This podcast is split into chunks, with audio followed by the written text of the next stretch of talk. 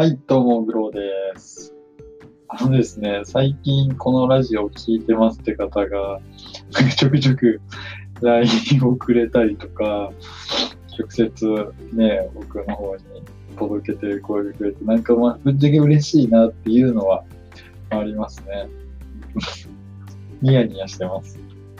いつも聞いてくれる方ありがとうございます。まあ、本日はですね、もう本当基礎的な内容ですね。タイムイズマネーについてこうお話ししていきたいと思います。まあ、タイムイズマネー、こうね、まあ、聞いたことあると思うんですよ。まあそれもまあ基礎的な部分としてお伝えしていこうかなって思います。まあ、要はね、日本語に訳したら時間はお金だっていう。うんまあ時間はお金だ、まあお金は時間だとって言いますけど、まあね、普通の労働収入で収入を得ようとした時っていうのは、まあお金が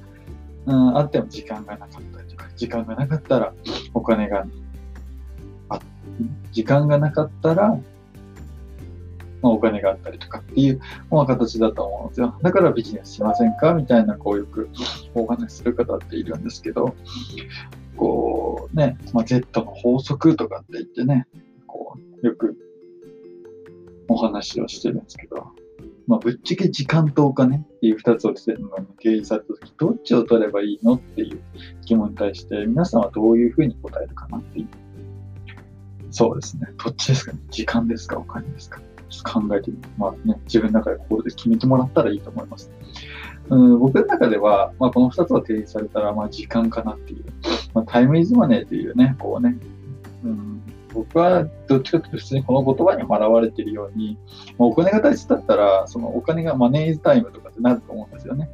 っていうように、時間が大切なんですよ。うん、じゃあなぜ時間が大切なのかって言ったら、お金がなくてもぶっちゃけ時間さえあれば稼ぐことできるんですよ。結局、こう自分で独立してやっていきたいって言った時に、こうお,、うん、お金方はそもそもやってないですよねっていう話になるんですよ。うんそうですね。っていう話になってしまうので、うん、だし、じゃあ仮に、話したかなちょっと話が覚えてないんであれですけど、お金をもらった後は、ま、基本的にやりがいなんですよね。なんか話したな。この内容。まあいいですね。まあ何度も話すってことは大切ってことですね。そう思ってください。はい。まあ、お金をもらって、まあ、100万収入あって、50万あれば生活できるわけですよ。できるってことはね、まあ、お金をもらったら、まあね、あとはやりがいなんですよ。100万、200万、1000万まで持っていきたいっていうのは、まあ、自己満なんですよね。ということは、まあ、こうね、そこに対して、でも、そこでそれが、まあ、仕事なのかっていう、仕事でも、こうね、僕らっていうのは資産化っていう仕組み化をして、自動化して、自分が働く時間を減らしてって収入を上げていくんですよ、ビジネスっていうのは。まあ、そうすることによって、まあ、そのね、やりたいことができるようになるっていう。時間を作るためにまずは基盤を整えないといけないよねっていう話になってくるんで、うん、まあ時間がこうね、大切なんですよ。まあね、これちょっと話したかもしれないんでね、まあ今回はちょっともうタイムイズマネープラスしてね、こうお話ししたいっていうね。まあこの時間が大切だってこうあなたは知りました か。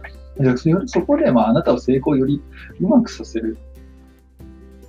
秘訣をまあ今日はお伝えしようかなと思って。まあ、ここで終わる、まあ、これでこうお話しして終わろうかなと思います。まあ、あなたは、まあ、12の早い馬っていうのをご存知ですかっていう。まあ、いわゆるね、こうね、中国の偉大な経営者、まあ、ロッキー・ギャンでしたかね。チャンでしたかね。ちょっとそこは調べてもらえばいいんですけど、まあ、12の早い馬、まあ、成功するために、なんだろうな、必要な12個の法則っていうものがあるんですよ。じゃそれ何かって言ったら、まあ、12から話していこうと思う。12、まず努力なんですね。まあ、自分が頑張るってことは当たり前っていう。うん。っていうのが、まあ、最初に来ますね。まあ、12番目に大切。11、IQ の高さなんですよ。まあ、まあイン、インテリジェントとか言いますけど、まあ、その IQ が高いければ高いほど、まあ、うまくいきやすいですね、やっぱり。でも、ここに関してはもう、ぶっちゃけ最初に努力が来てね、努力次第ですね。もう IQ を上げるわけないのもう勉強してっていう。で、10は高学歴ですね。だから僕やっぱ高卒なんですけど、まあ、その大卒っていう、うん、ブランドはやっぱり強いですね。そこは感じます。まあ、太刀打ちするにはやっぱ努力して、まあ、本当に基盤が大切なんだなって思いますけど、うん高学歴で、ね、経営者やってるってどっち最初に見るかって言ったらやっぱりね、あまあマーチっていうか、まあ、慶応だったりとか、なんかそこら辺とかね、東京のね、調整度ですかね。とかにやっぱ勝てないわけではないですけど、まあ、戦略練れば難しくないです、高学歴がまあ成功、まあ、大切なことですかね。で、9は大企業ですね。うん。大企業、ちょっとそう、うん、大企業、まあわかんないですけど、まあね、うん、大企業になったらまあ成功しやすいということじゃないですかね。うん、まあ上場、上場っていうよりはまあ社員数だったりとか、まあね、人がいることによって売り上げが上がるんで、まあこれはちょっと僕の解釈かなと思うんですけど、8で、8がロケーション。ロケーション。なんですかね。僕もそんな、ここら辺はあまり触れないんで、うん、ぶっちゃけ、まあ、調べてもらったらいいです、ロケーション。で、7番目はクリエイティビティですね。まあ、創造性だったりとか、クリエイ創造性、クリエイトなんで、まあ、想像する。まあ、漢字はちょっとね、うん、作る、作るとか、言うんですか？この創造性だと思うんですけど、まあ、それもなんか、まあ、クリエイターって言葉が流行ってますよね。まあ、動画クリエイターだとデザインクリエイターとか、まあ、いろいろこう、ものを形にするっていう想像を、まあ、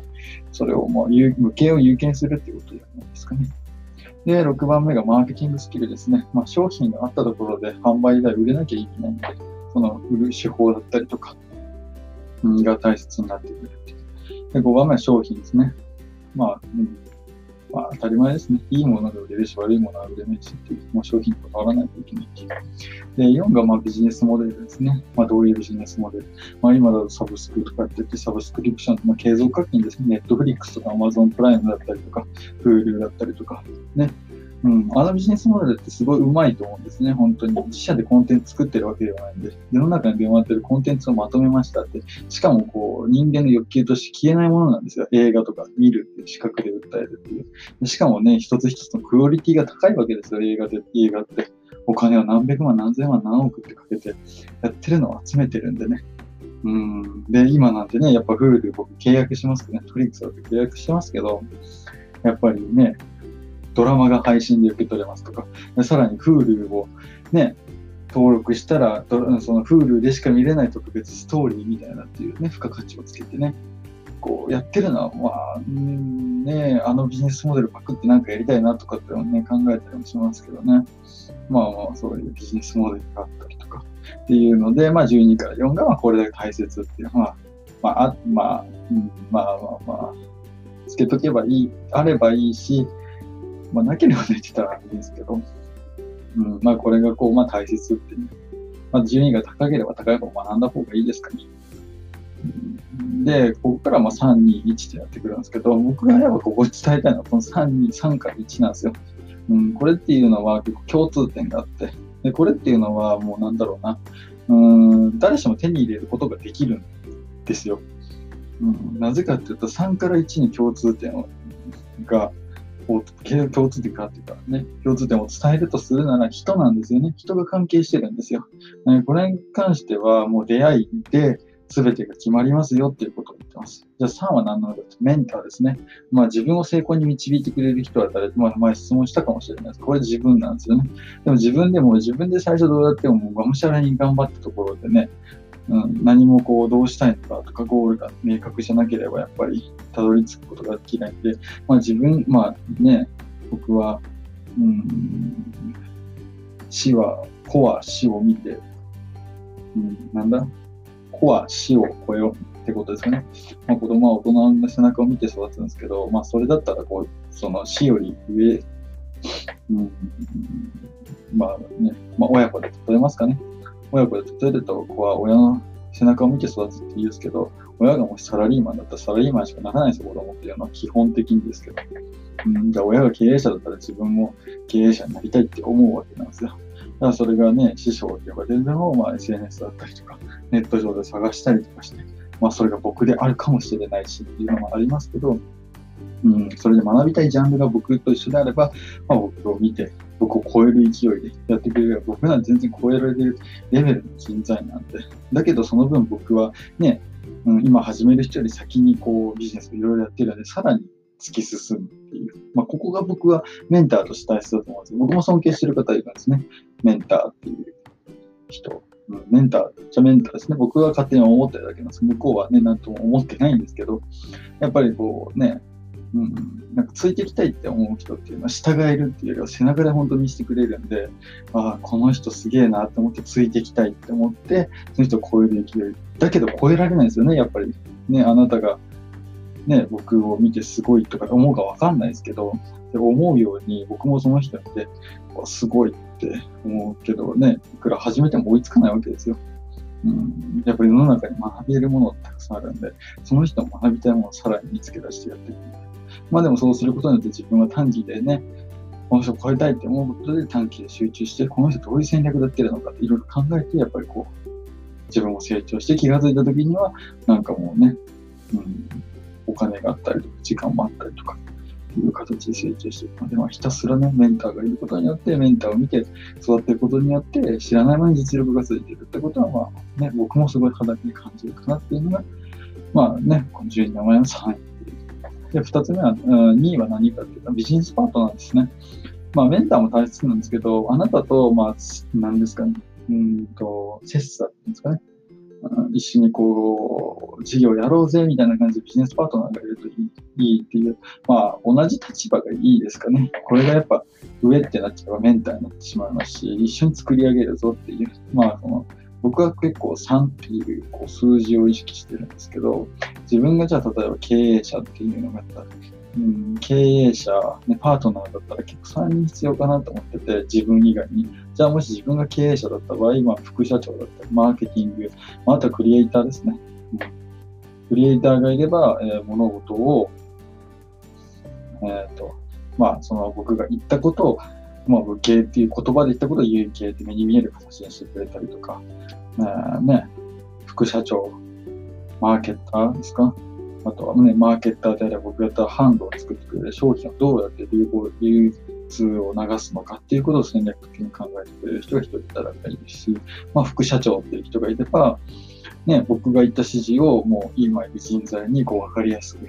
うん、僕のより具体的にして案を周りに届けてくれるっていうのは僕はだからさらに上に進むだけなんですよね。で、役割分担をするっていうようなパートナーができれば、やっぱ経営とか事業とか成り立ちやすいかなっていうのはすごい、僕も経営していくとすごい感じますかね。うん。